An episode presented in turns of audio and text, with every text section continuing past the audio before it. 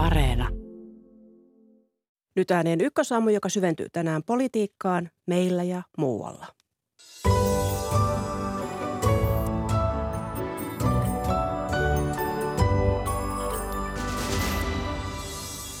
Luonnonsuojelulaki riitaannutti hallituksen ja eilen hallitusviisikko kävi pelisääntökeskustelun. Kansanedustaja Raati pohtii kohta yhteistyötä ja tuoreita kannatuslukuja. Suomen näkyvimpiä ministereitä reissaa nyt maailmalla NATO-jäsenyysprosessin edistämiseksi. Nappuloita maailmanpolitiikan pelilaudalla siirtelevät parhaillaan Yhdysvallat, Unkari ja Turkki. Ulkomaanlehtikatsauksessa poimintoja venäläislehdistä, jotka pohtivat muun muassa uuden vuoden viettoa. Minä olen Mira Stenström. Hyvää torstaita.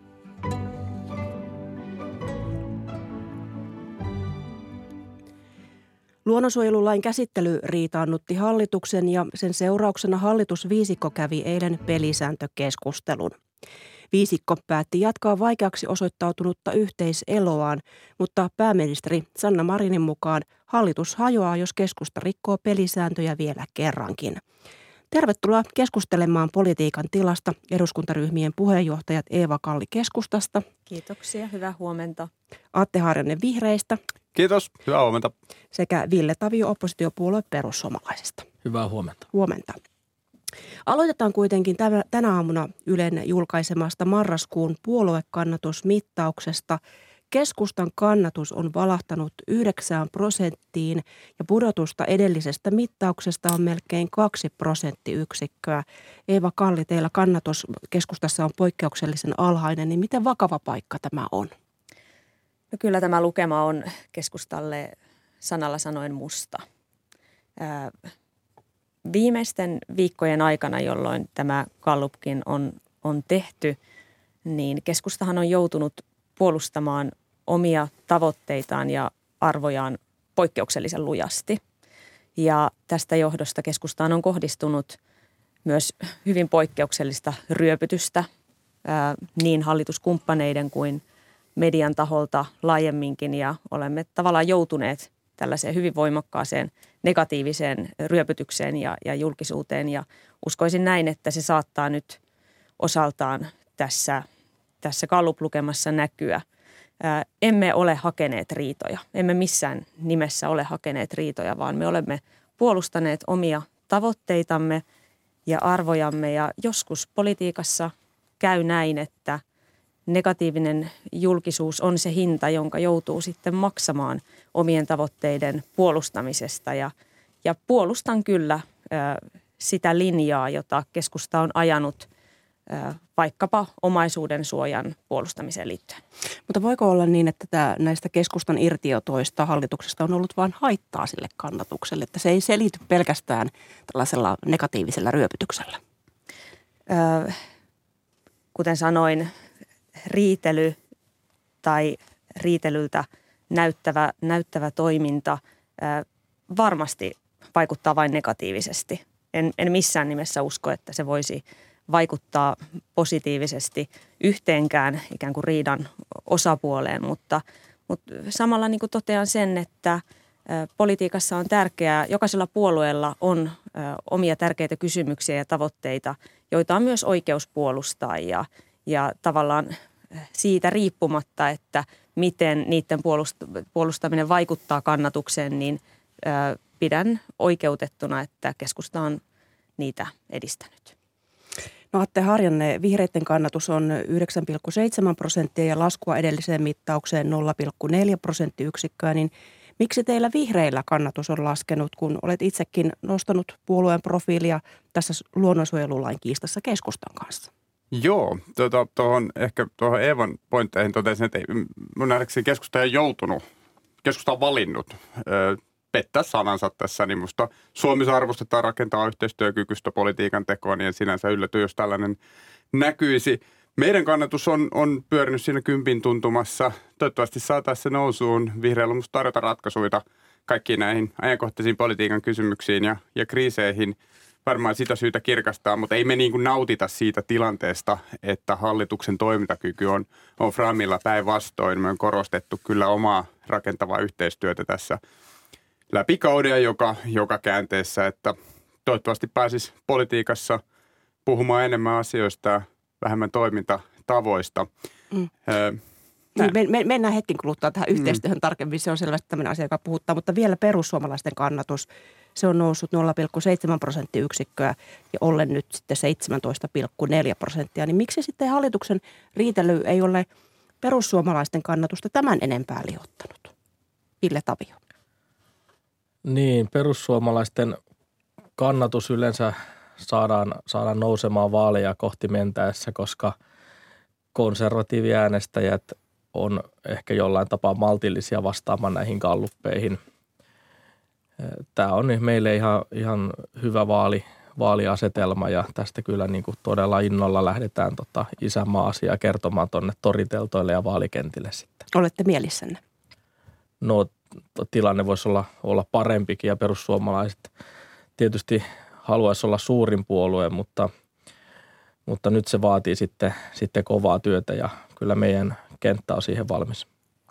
No pikkusen vielä tästä kannatuksesta, jos puhutaan, niin Eeva Kalli, teidän puheenjohtajana, keskustan puheenjohtajana Annika Saarikon toivottiin nostavan keskustan kukoistuksensa sen jälkeen, kun Katri Kulmoni joutui aikaisemmin eroamaan näille osallistumilleen viestintäkoulutukselle aiheutuneen tämän jupakan takia. Niin miten sinusta Annika Saarikko on puheenjohtajana onnistunut työssään näiden nykyisten kannatuslukujen valossa? Kyllä keskusta on tässä viime aikoina ja, täm, ja oikeastaan koko tällä kaudella, jonka aikana myös Annika Saarikko on toiminut puolueen puheenjohtajana, ää, päässyt ja joutunut hoitamaan erittäin vakavia kriisejä ää, hallituksessa toimiessaan. Ää, olemme myös kriisinhoidon ohella onnistuneet toteuttamaan – ison osan hallitusohjelmasta ja siellä olevista asioista. Niitä on viety eteenpäin, isojakin uudistuksia viety eteenpäin. Keskustalle on ollut erittäin tärkeää, että esimerkiksi sosiaali- ja terveyspalveluiden uudistus, joka takaa tasa-arvoiset palvelut kaikille suomalaisille, että se toteutetaan ja viedään eteenpäin ja sitä nyt alueilla toimeenpannaan. Tai vaikkapa perhevapaa-uudistus on toinen meille erittäin tärkeä uudistus, jota – joka on saatu yhdessä hallituksessa toteutettua ja olemme siitä, siitä erittäin tyytyväisiä. Mutta pitäisikö Eli, kannatuksen olla enemmän, jos näitä tällaisia ö, onnistumisia on kuitenkin tullut? Niin, ilman muuta kannatuksen pitäisi olla enemmän ja uskon kyllä, että ö, saamme sen vielä nostettua kohti vaaleja.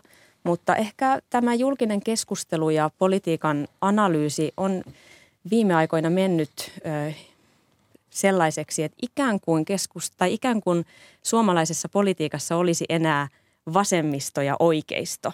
Ja samalla jotenkin tuntuu siltä, että samalla kun oikeisto on lipunut yhä oikeammalle ja vasemmisto yhä vasemmalle, niin ikään kuin se keskellä oleva maltillinen keskusta näyttäisi tässä keskustelussa jotenkin ää, niin kuin kadonneen.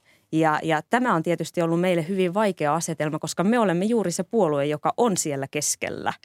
Sanansa mukaisesti olemme keskusta ja poliittinen keskusta ja, ja tämä ä, poliittinen ilmapiiri ja keskustelu on sikäli myös meille hirmu vaikea. Ville Tavio. Niin, tuli tuossa mieleeni vaan, että, että se oli sinänsä sääli ehkä, ettei, ettei keskusta pala nostanut kulmunia takaisin ministeriksi, kun otetaan huomioon, että – pääministeri taas on Marin saanut jatkaa siitä huolimatta, vaikka, vaikka hän, hänellä on ollut näitä, oli tämä, hän, hän söi näitä verottomia aamupaloja, joka todettiin, todettiin vääräksi käytännöksi. Ja sitten oli tämä bilettäminen, joka haittasi jo töitä, kun Saksassa liittokansleri jäi hoitamaan Fortum Muniperiä ja Saksa, toi Mari lähti ruisrokki, saati sitten nämä kaikki EU-elvytysmiljardit ja kaikki. Et kyllähän tässä olisi niin kuin pääministerin tullut erota, jos jonkun. Et siinä mielessä niin en tiedä nyt onko keskusta sitten ollut, ollut liian kiltti, mutta nythän tässä on esimerkiksi nämä maatalouden tuet, jotka tuntuisi olevan jumissa sen takia, että hallitus, on, hallitus riitelee, niin siinäkin mielessä niin keskusta, keskusta näyttää nyt vähän epäonnistuneen. Että Helsingin Sanomat kirjoitti tästä, tästä tänään myös aamulla. Saanko lisätä vielä ja. tähän Annika Saarikon johtamaan keskustaan ja, ja keskustan menestymiseen, niin on kuitenkin tärkeää huomata, että Annika Saarikon johdolla – kahdet viimeiset vaalit ovat keskustalla menneet huomattavasti paremmin, mitä gallupit ovat povanneet ennen vaaleja.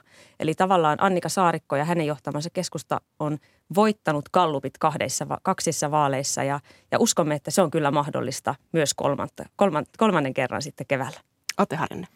Niin, niin. Tuota, mä jäin miettimään tätä samaa, että tämä tavalla blokkiutuminen, josta Eva tuossa kuvasi, niin kyllähän se on meillekin haasteet. Ei, ei, ei me olla vasemmistopuolue eikä oikeistopuolue. Me ollaan liberaali ympäristöpuolue ja meidän tämän ajan haasteet liittyy paitsi akuuttiin turvallisuuspoliittiseen tilanteeseen, energiakriisiin, maatalous, mutta siellä on taustalla myös, myös meidän ilmastonmuutoksen ja luontokadon torjunta on välttämätöntä. Ja tässä me ollaan pidetty ääntä jo vuosia ja, ja se alkaa olla nyt valtavirtaa, mutta – puheissa, mutta ei vielä teoissa politiikan kentällä. Ja, ja se niin kuin huolettaa mua, että meillä ikään kuin politiikan dynamiikka ö, johtaa siihen, että niitä kaikkein vakavimpia kysymyksiä ne ei saa sitä painoarvoa, mikä ne pitäisi tehdä. Ja tämä on semmoinen asia, mikä puolesta me tietysti, tietysti tehdään, tehdään, tehdään töitä ja, ja tota, muistetaan niistäkin samalla, kun tietysti taklataan kaikki ne haasteet, mitä aika meille tuo. Mm.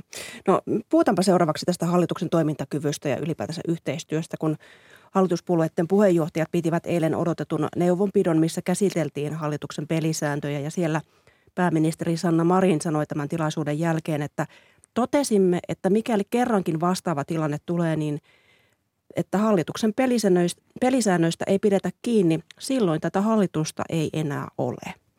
Eeva Kalli ja Atte Harjanne, kun te johdatte hallituspuolueita, keskustaa ja vihreitä, niitä eduskuntaryhmiä, niin mikä nyt hallituspuolueet vakuutti siitä, että luottamusta on ylipäätänsä riittävästi jatkaa samassa hallituksessa? No ei, ei sinänsä, mutta tässä on, on tehty kyllä sille keskenään sen luottamukselle tämän keskustan yksipuolisen irtioton. Ja siinä vieläpä ehkä vielä tavalla melko tökeröiden askelten osalta sen, sen, siinä prosessissa, mitä tähän luonnonsuojelullakin liittyy, niin kyllä ihan valtavaa vahinkoa, mutta samaan aikaan on ihan selvää, että tässä maassa, tässä ajassa, niin – tarvitaan poliittinen toimintakykyinen hallitus, joka nauttii eduskunnan luottamusta.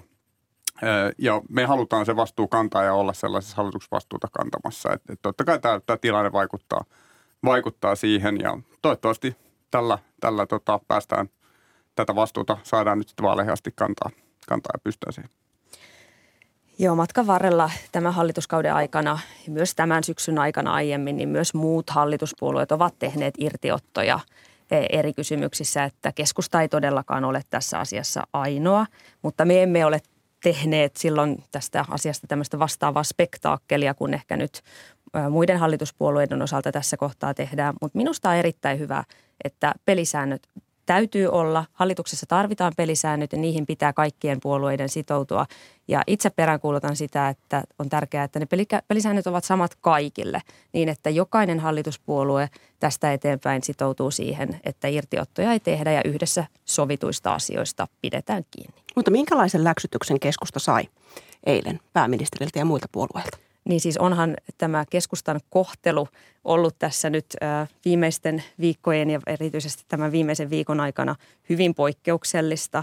Politiikka on myös toimintatapoja ja, ja tyyliä ja ehkä kaikki ne puheenvuorot, jotka keskustaan ovat nyt kohdistuneet, eivät ehkä ole ää, aivan edustaneet sellaista tyyliä, jota ehkä itse politiikassa suosin. Ää, asioista voidaan olla eri mieltä, mutta, mutta pitää muistaa aina, että asiat riitelevät, eivät ihmiset. Ja uskon kyllä, että me voimme varmasti löytää yhteisiä ratkaisuja tästä eteenpäinkin ja pystyä ratkomaan eteen tulevia haasteita. Ja esimerkiksi nyt edessä on vielä neuvottelut ensi vuoden ensimmäisestä lisätalousarviosta, joihin tunnistan kaikkien puolueiden, kaikkien hallituspuolueiden – tunnistavan tarpeita, liittyvät ne sitten hyvinvointialueiden rahoitukseen ja hoitojoiden purkuun tai vaikkapa maatalouden erittäin vakavaa tilanteeseen ja, ja sähkö, nouseisiin sähkö- ja lannoitekustannuksiin. Ja näistä asioista meidän täytyy yhdessä nyt neuvotella ja, ja löytää ratkaisut ja samalla viedä eteenpäin niitä asioita, jotka jo eduskunnassa ovat. Mm. No otetaanpa tämä maatalous. Oppositiohan on hiilostanut hallitusta maatalouden kriisistä. Eilenkin näin tapahtui. Hallitus on opposition mukaan hoitanut tätä kriisiä huonosti ja eduskunnassa esimerkiksi perussuomalaisten Ritva Elomaa vaati eilen tuottajahintojen nostamista, mutta jos nämä tuottajahinnat eivät nouse riittävästi, niin hallitusta tarvitaan apuun. Niin Ville Tavio, miltä tämä nyt näyttää, että kun hallitus on riidellyt, niin tämä maatalouden kriisin ratkaisu, onko toivoakaan? Maatiloille, maatiloille saatiin, saatiin jotain – helpotusta, kuten tätä energiatukea lisättyä, mutta tällä sähkön hinnalla niin se ei riitä. Nyt tämä sähkön hinta on niin suuri ja se koskee kaikkia yrityksiä ja niiden kannattavuutta Suomessa, mutta se koskee sitä, että miten täällä työssä käyvä saati joku pienituloinen eläkeläinen pärjää enää näillä sähkön hinnoilla. Et nyt tarvittaisiin kyllä koko Suomeen siis kohtuuhintaista sähköä ja hallitukselle on siinä perussuomalaiset tarjonneet vaihtoehdoksi tätä Norjan mallin mukaista suoraa sähkötukea kuluttajille, joka, joka tota, olisi tiettyyn määrään ja rajaan asti tietty osuus, kuten Norjassa, tai sitten tulisi luoda tämä kansallinen hintakatto, mistä on aiemminkin puhuttu, eli tulisi tota velvoittaa sähköyhtiöt myymään edullisempaa sähköä. Ja tämä on todellinen, todellinen nyt niin kuin näiden jo olemassa olevien esimerkiksi korkeiden polttoainekustannusten päälle tuleva, tuleva kustannus, ja se uhkaa, uhkaa tota taittaa, taittaa selän sitten monessa yrityksessäkin. Eli tämä on kyllä myös maatilojen kannalta hyvin keskeinen. Mutta kun perussuomalaiset vastustaa velkaantumista, niin jos ajatellaan sitä kohtuuhintaista sähköä, niin se vaatisi tukitoimia, kuten esimerkiksi veroaloja, niin mistä, veroaloja, niin mistä te rahat ottaisitte? No silloin kun mä sain valtiovarainministeriön oman arvion tästä sähköverohuojennuksesta, niin se oli 300 miljoonaa euroa. Hallituspuolueiden edustajat voi tässä toki korjata, jos heillä on tarkempi arvio. Niin mun mielestä se 300 miljoonaa ensinnäkin olisi tullut antaa nimenomaan sillä suoran tuen mallilla ja lähteä siitä, sitä rakentamaan. Ja tämä tilanne oli tiedossa jo kesällä, että hallituksessa on jatkuvasti vastattu mulle, että – tätä asiaa ei ole niin kuin ehditty jotenkin hoitaa. No nyt viime kyselytunnilla, kun mä kysyin tätä, niin ministeri vastasi mulle, että tätä selvitetään yhä. Nythän on talvi jo täällä ja kovat pakkaset. Mä en ymmärrä, miten hallitus tätä yhä selvittää. Mutta se on, se, se on ihan selvää, että se maksaisi siis niin kuin satoja miljoonia. Et perussuomalaisten vaihtoehtobudjetissa on 800 miljoonaa liikkumavara osoitettu, kun me leikattaisiin Sitrasta ja ilmastorahastosta. Että siinä olisi niin kuin kriisivaraa hoitaa sitä, sitä asiaa. Et me on vaihtoehtobudjetissa sillä niin kuin rahat osoitettu. Että nyt sitten odotetaan hallitukselta aika nopeitakin toimia tämän asian suhteen. No Atte Harjanne ja Eeva Kalli, kun edustatte hallitusta, niin onko sitä tukea tulossa maataloudella? Atte Harjanne. Y- ylipäänsä mä veisin se siihen asetelmaan, että musta, jos eilenkin kuuntelin keskustelua eduskunnassa, niin kaikki ymmärtää maatalouden hyvin vaikean tilanteen ja sen, että tässä on kyse paitsi niin kuin hintashokista tämän Ukrainan sodan myötä, niin myös siinä alla olevissa rakenteellisissa ongelmissa. me on puhuttu omavaraisesta maataloudesta, mutta tosiasiassa me ollaan ollut hyvin riippuvaisia, ollaan edelleen fossiilisesta energiasta, tuontienergiasta, lannoitteista ja tätä pitää nyt korjata. Ja se ei ole tietysti ihan niin kuin hetken homma me tarvitaan myös reilummat toimivat markkinat sinne tuottajan näkökulmasta niin, että tuottajan hinnat, hinnat että kustannukset voidaan viedä hintoihin ja että ylipäänsä saa reilun korvauksen siitä tehdystä työstä. Mitä sitten tulee tähän tukemiseen, niin siinä nyt kannattaa olla aika analyyttinen sen suhteen, että mikä se tarve on ja miten tehdä sellaisia asioita, jotka kohdentuu oikein ja vaikuttaa oikein.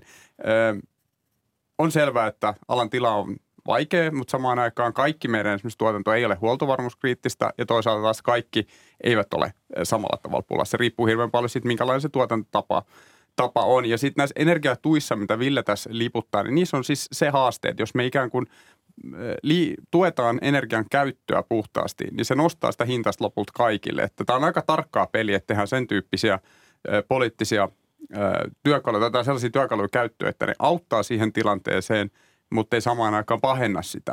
Ja tämä oikeasti on tarkka paikka. Eva Kalli. Maatalouden tilanne on, on erittäin vakava. Kustannuskehitys on siellä alalla ollut pitkään erittäin vaikea. Ja pääsyy siihen tietysti on se, että markkina ei toimi niin kuin sen pitäisi. Tuottaja ei saa reilua korvausta tehdystä työstään. Mutta tuleeko ja, tuki toimia? Ja siihen tietysti, mä haluan sanoa tämän sen takia, koska se äh, niin kuin kestävä ratkaisu siihen alan vaikeaan tilanteeseen tulee vaan sitä myötä, että se markkina saadaan toimimaan. Ja siinä tietysti koko ruokaketjulla on vastuu ja vahvimpana kaupalla on se kaikkein suurin vastuu ja se täytyy kerta kaikkea saada toimimaan. Mutta nyt kun jo valmiiksi vaikeassa tilanteessa oleva ala on joutunut aivan kohtuuttomaan tilanteeseen tämän kustannusten nousun myötä, niin on tarvittu näitä poikkeuksellisia tukitoimia. Huoltovarmuuspaketti, joka tehtiin keväällä 300 miljoonaa ja nyt kyllä keskusta näkee, että on perusteltua – tehdä kohdistetut tukitoimet erityisesti sinne lannoitteisiin ja sähköön liittyen. Ja toivomme ja uskomme, että tästä löytyy, löytyy ratkaisu. Mutta painotan sitä, että tämä ei niin kuin sinällään esimerkiksi tällainen sadan miljoonan paketti kohdistettunakaan tukena ei niin kuin ratkaise sitä alan tilannetta kaikkineen, vaikka se on perusteltu ja se tarvitaan, mutta kyllä se kestävä ratkaisu tulee sieltä, sieltä markkinoiden toiminnasta. Ja ylipäätään siitä, että kun tehdään sääntelyä, arvioidaan sen vaikutukset maatalouteen, ei tehdä sellaista uutta sääntelyä tai sellaisia uusia päätöksiä, jotka lisäisi kustannusrasitetta sinne. Ja juuri näitä myös kehittämistoimia tarvitaan, esimerkiksi biokaasun lisäämiseen, ravinnekierron edistämiseen liittyen. Nämä ovat erittäin hyviä ja tavoiteltavia asioita, mutta ne eivät auta juuri nyt tässä tilanteessa, kun tilanne on erittäin vaikea työsarkaa selvästi riittää Kyllä teillä riittää. eduskunnassa. Kuulostaa aivan siltä. Paljon kiitoksia vierailusta Ykkösaamussa eduskuntaryhmien puheenjohtajat Eeva Kalli keskustasta, perussuomalaisista Ville Tavio ja vihreistä Atte Harjanne. Kiitos. Mukavaa Kiitos. päivänjatkoa Kiitos. teille.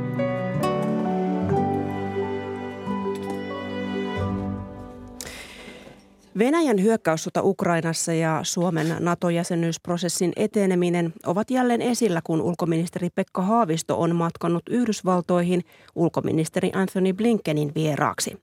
Blinkenin tapaamiseen osallistuu myös Ruotsin ulkoministeri. Tuota vierailua seuraa Yhdysvaltain kirjeenvaihtajamme Iida Tikka, joka raportoi tapaamisen odotuksesta aiemmin aamulla näin. Tässä näyttäisi olevan kyseessä ennemminkin tiedonvaihtoon keskittyvä tapaaminen.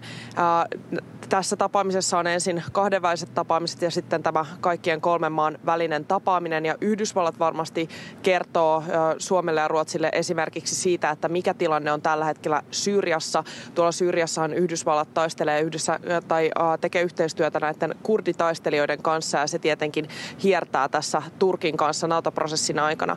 Suomi taas varmasti kertoo Ruotsille ja Yhdysvalloille siitä, että miten tuo puolustusministeri Kaikkosen vierailu Turkissa on edennyt ja mitä tietoa sieltä on saatu. Tietysti on kiinnostavaa siitä, että mitä tästä suostutaan kertomaan julkisuuteen sitten huomenna. Suomi ja Ruotsi ovat hakeneet NATO-jäsenyyttä yhdessä ja kuten mainitsit, tämän tapaamisen Washingtonissa osallistuu myös Ruotsin ulkoministeri Tobias Billström. Mikä on Yhdysvaltain rooli tässä NATO-prosessissa? Jäsenyyden hyväksyntä puuttuu ihan Turkilta ja Unkarilta. Yhdysvallathan on yhä pitänyt aika matalaa profiilia, ollut suorastaan sivuroolissa tässä NATO-prosessin aikana ja äh, se, se näyttää yhä tällä hetkellä pysyvän. On aika epätodennäköistä, että Yhdysvallat tällä hetkellä vielä loikkaisi mihinkään suureen rooliin, äh, esimerkiksi painostamaan Turkkia äh, hyväksymään Suomi ja Ruotsin nopeammin, sillä Unkarihan ei ole vielä myöskään ratifioinut tätä Suomen ja Ruotsin NATO-jäsenyyttä. Sen odotetaan tapahtuvan helmikuussa ja sen jälkeen voi olla todennäköisempää odottaa, että että Yhdysvallat ottaisi isompaa roolia tässä prosessissa. Historiallisten esimerkkien pohjalta on todennäköistä, että Yhdysvallat saattaa antaa sitten vähän siimaa Turkille, esimerkki, e, esimerkiksi vaikkapa noissa F-16 kaupoissa. Nämä asiat eivät kuitenkaan ole pelkästään presidentin hallinnon alaisia, vaan niistä pitää neuvotella ihan kongressin kanssa. Eli tällaisista asioista puhutaan sitten aika julkisesti, kun niiden aika on.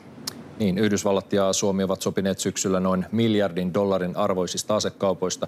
Kyse on ohjuksista, raketin heittimistä ja liitopommeista ja näistä kaupoista on puhuttu myös Yhdysvaltain mediassa. Mitä kaupat kertovat Suomen ja Yhdysvaltojen suhteista?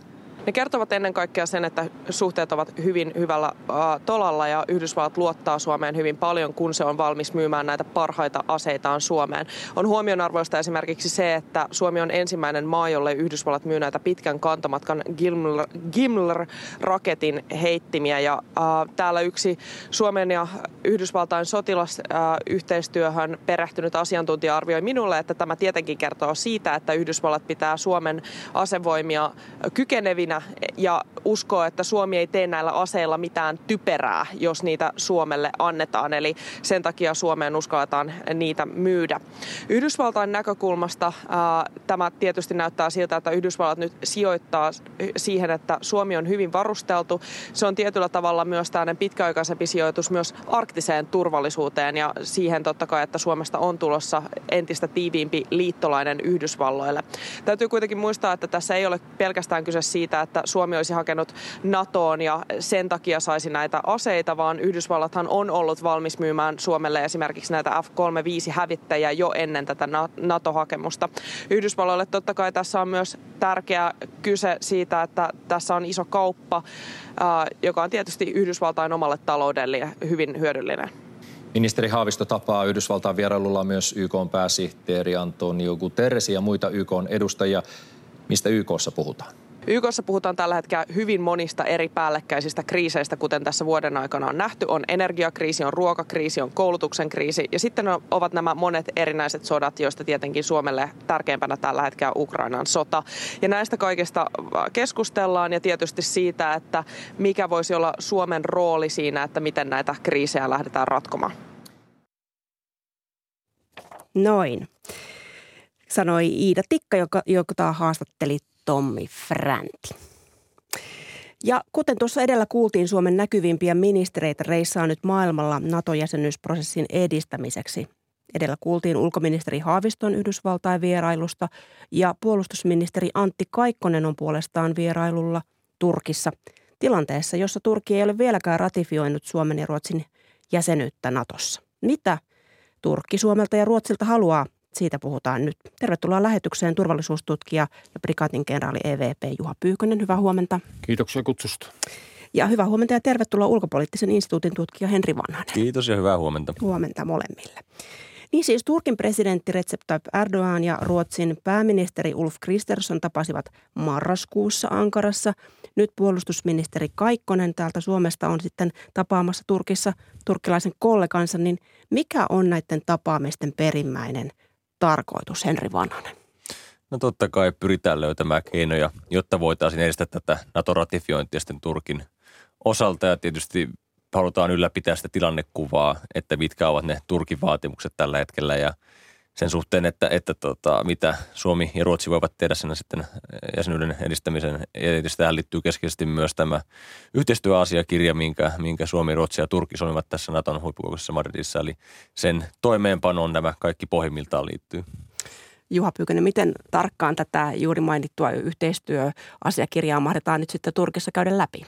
Et se on, sitä käydään läpi joka viikko. On käyty siitä saakka, kun Madridissa pantiin nimet paperiin ja tuota, se on sen verran joustavaksi laadittu, että on vaikea sanoa, että mitä, mitä esimerkiksi, eikä mulle ole kirkastunut, että mitä Turkki hakee. Haki silloin, kun tämmöinen Memorandum of Understanding saatiin hyväksyttyä myöskin Turkin puolelta ja, ja Turkilla on varmaan joitain tavoitteita, joita tämä paperi sitten edistää – mutta mä itse näen tämän niin, että tämä iso kuva koostuu muista tekijöistä kuin Suomen ja Turkin tai Ruotsin ja Turkin välistä suhteista. Tässä on Turkilla jotain ainakin alueellisia suurvaltapyrkimyksiä, ehkä jopa globaaleja pyrkimyksiä ja sitten on tietenkin pyrkimyksiä Naton sisällä, että mitä Turkki, minkälaista roolia, profiilia Turkki tavoittelee NATO-maana – Naton sisällä, minkä näköistä suhdetta Yhdysvaltojen kanssa, miten jatkossa suhde kehittyy Venäjän kanssa, niin nämä on ne isot tekijät, jotka muuttaa tätä, tätä Suomen ja Turkin ja Ruotsin ja Turkin välistä suhdetta. Ja sitten kun nämä isot palikat on saatu johonkin malliin, niin sen jälkeen tämä yhteistoiminta, yhteisymmärrysasiakirjakin voidaan niin katsoa, että joo, että nyt se on toteutettu. Että näin mä uskon, että tässä käy, mutta asia ei ole vielä ihan riittävän pitkällä eikä, eikä, tämä, eikä tämä paketti ole vielä kasassa ja sen takia tässä, tässä tuota pitää vielä työstää ja pitää tätä prosessia hengissä, jotta ei tarvitse sitten aikana aloittaa alusta. Niin mitä voivat olla nämä alueelliset pyrkimykset Turkilla, mi- mihin Turkki pyrkii esimerkiksi sillä, että se panttaa tätä ratifiointia? Ää, joo, siis ja tämä mielestäni ei liity, liity suoraan tähän, tähän panttaamiseen, vaan Turkki tavoittelee merkittävämpää vaikutusvaltaa, isompaa roolia ainakin sillä omalla alueellaan, siis Lähi-Itä ja Pohjois-Afrikka ehkä, sitten suhteet Iraniin ja tietenkin Venäjää ja Mustanmeren alueella, Keski-Aasiassa, tällä alueella, niin mä luulen, että Turkilla on jotain ajatuksia, joita tällä, tällä tuota käyttäytymisellä, josta me olemme täällä sitten pikkusen harmissamme, niin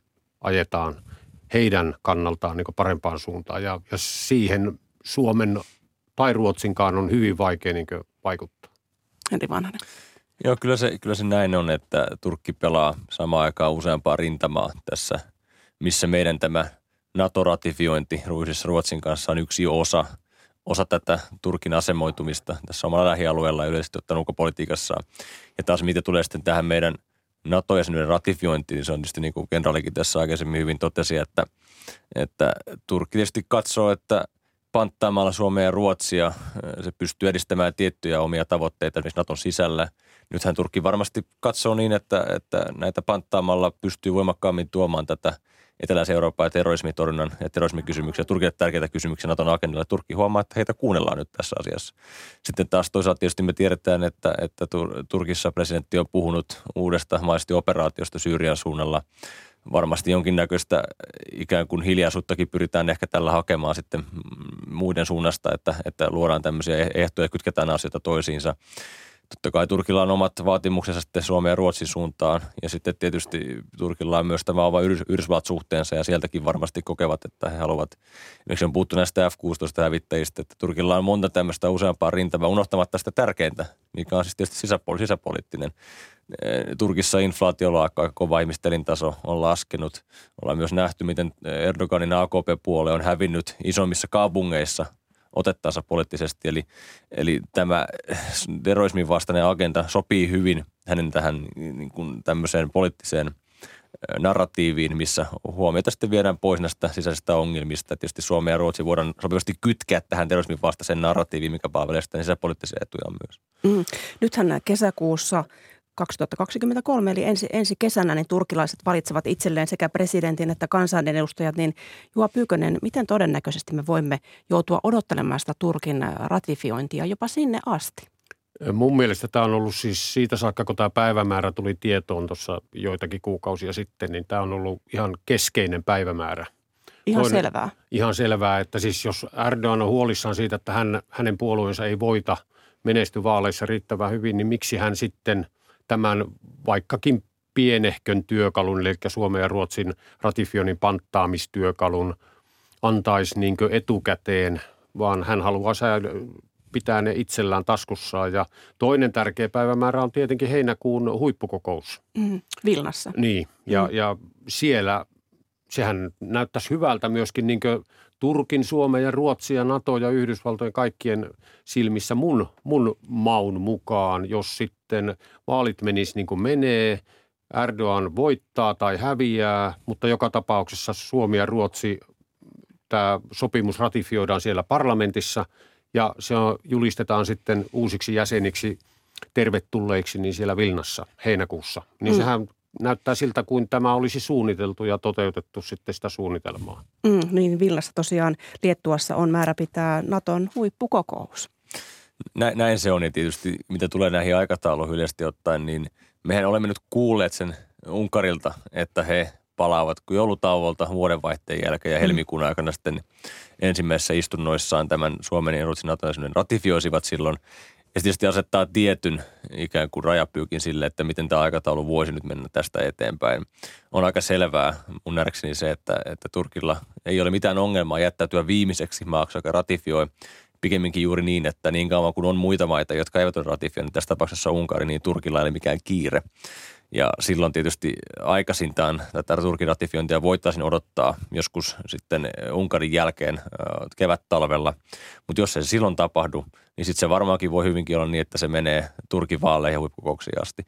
Tietysti tästä niin riippuu nyt se, että mitä Turkille, miten Turkki kokee tämän tilanteen, että onko he saaneet tästä nyt riittävästi niin sanotusti pontta mennä eteenpäin ja tukea omaa agendaa, niin kuin kenraali viittasi tässä niin kuin Erdoganin agendaa. Jos ei, niin ei heillä ole mitään ongelmaa, ei heillä ole mitään menetettävää tästä.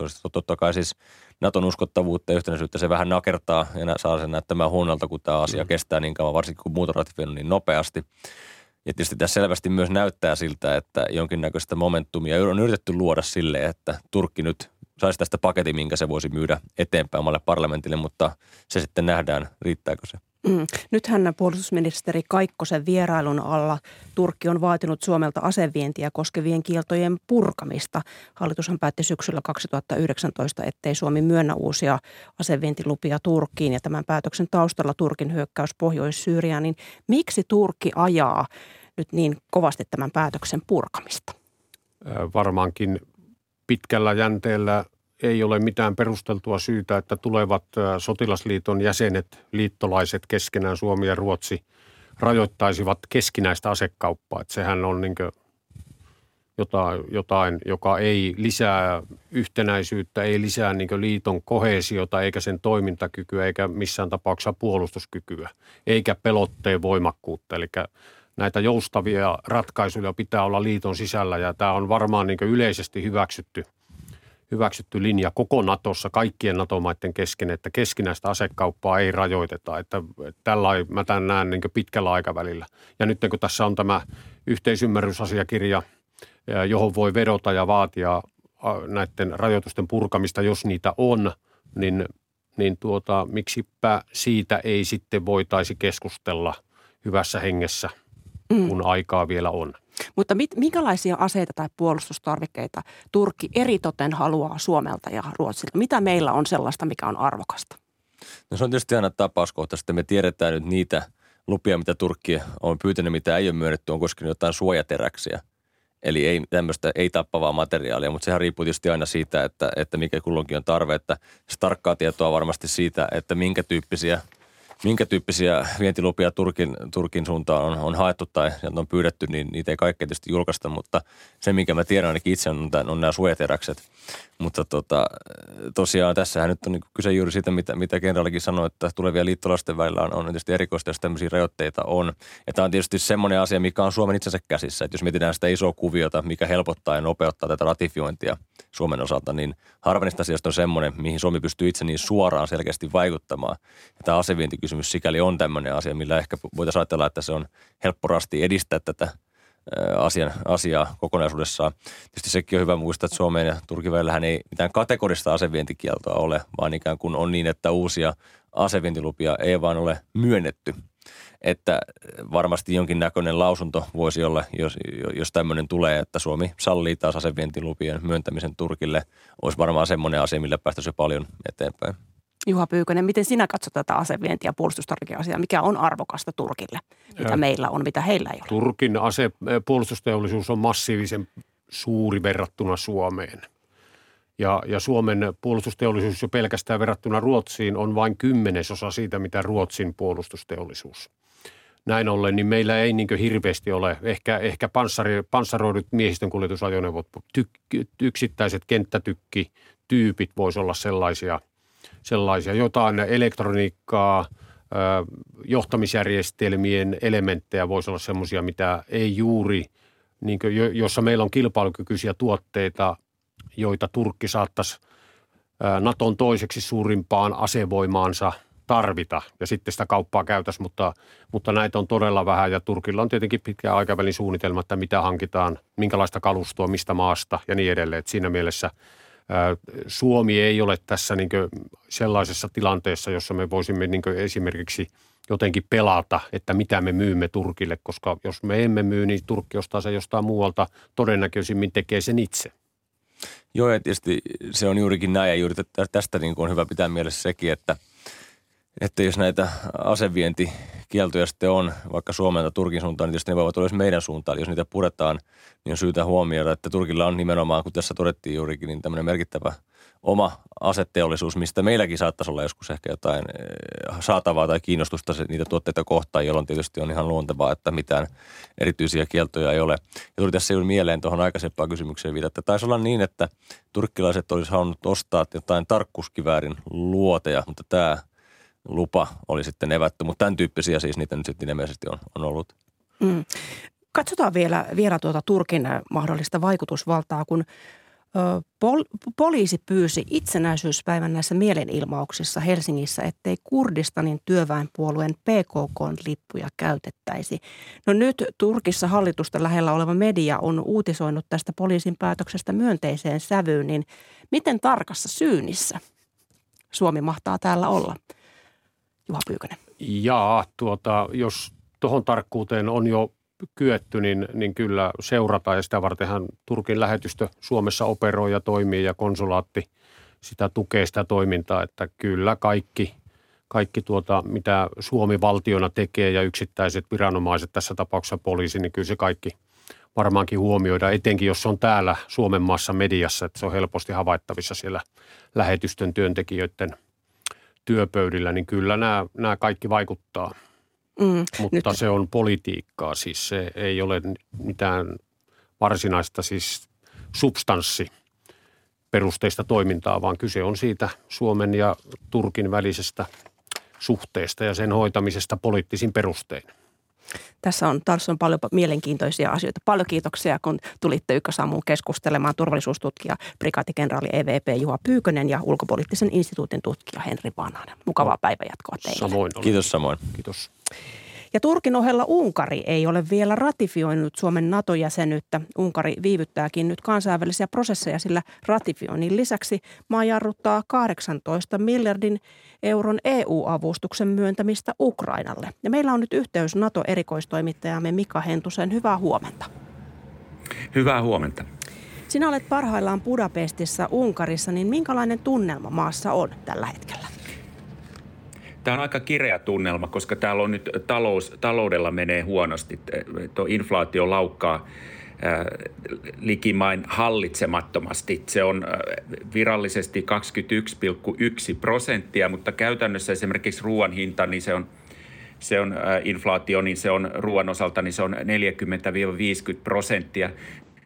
Ja sitten täällä on pulaa bensasta – ja bensan hintakatto, joka säädettiin tuossa aiemmin, niin se poistettiin ja sillä seurauksella, että päivässä bensan hinta nousi 50 prosenttia. Eli kyllä täällä on niin kuin selvästi tota tämän, tämän EU, EU-kiistan kanssa, niin tässä on nyt niin kuin tilanne kiristynyt. Samanaikaisesti on tämmöinen kansallismielinen uho täällä voimistunut selkeästi. Täällä on esimerkiksi hallituksen Fidesz-puolueen ja siis pääministeri Orbanin puolueen mainoksia, joissa, joissa tuota, tällaisia tienvarsimainoksia, joissa muistutetaan tai väitetään, että, että, että Brysselin sanktiot tuhoavat Unkarin. Tällainen ilmapiiri tällä, tällä hetkellä on.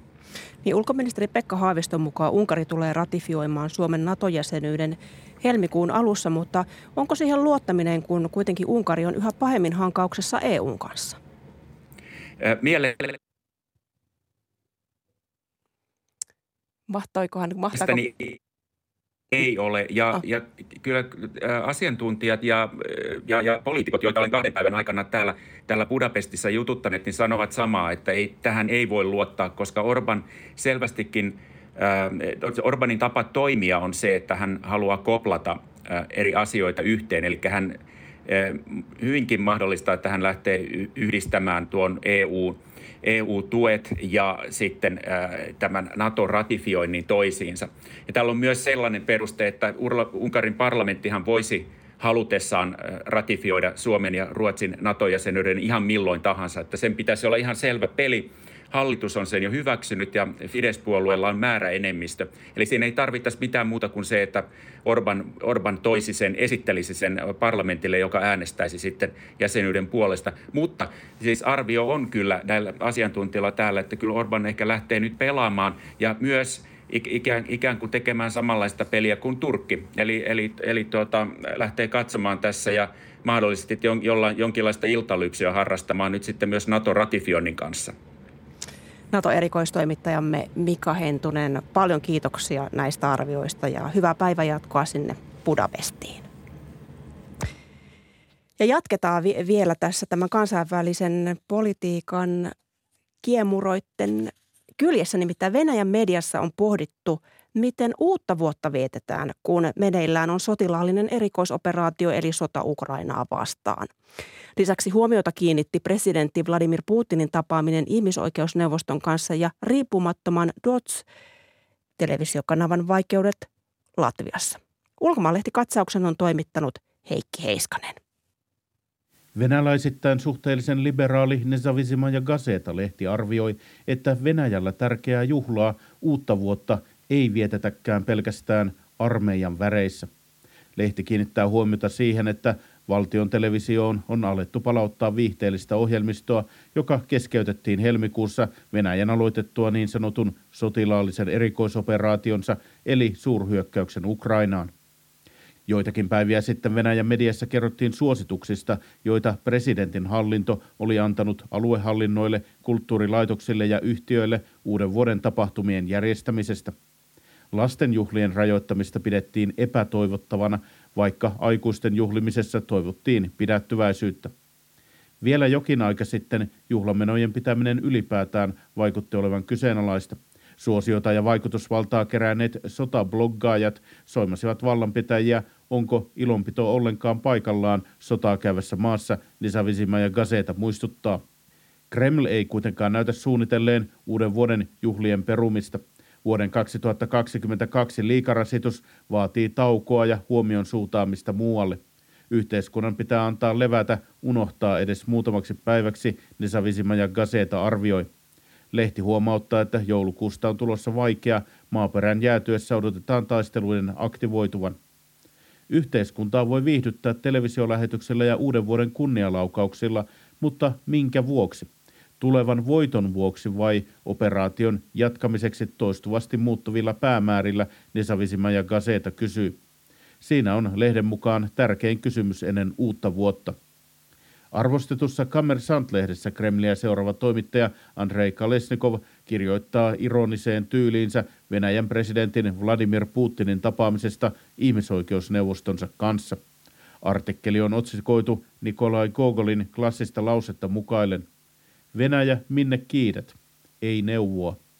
Putin myönsi tapaamisessa, että erikoisoperaatio on pitkällinen prosessi, mutta hän huomautti Venäjän saaneen uusia alueita – se on kuitenkin merkittävä tulos Venäjälle, Putin sanoi ja lisäsi, että Asovan merestä on tullut Venäjän sisämeri. Jo Pietari suuri taisteli päästäkseen Asovan merelle, Putin huomautti. Sellaiset ovat panokset tässä pelissä ja sellaisissa kategorioissa tästä tarinasta ajattelee Vladimir Putin. Häntä ennen sellaisia pohti vain Pietari Suuri, Kalesnikov toteaa hieman kuivakkaasti Kammersant-lehdessä. Venäjän presidentin ihmisoikeusneuvoston kokoonpanoa on muutettu sotaisempaan suuntaan ja internetjulkaisu Jorstkan mukaan kiellettyjä teemoja kokouksessa olivat muun muassa miehistötappiot ja liikekannallepanossa väkeen otettujen sotilaiden äitien esittämät valitukset.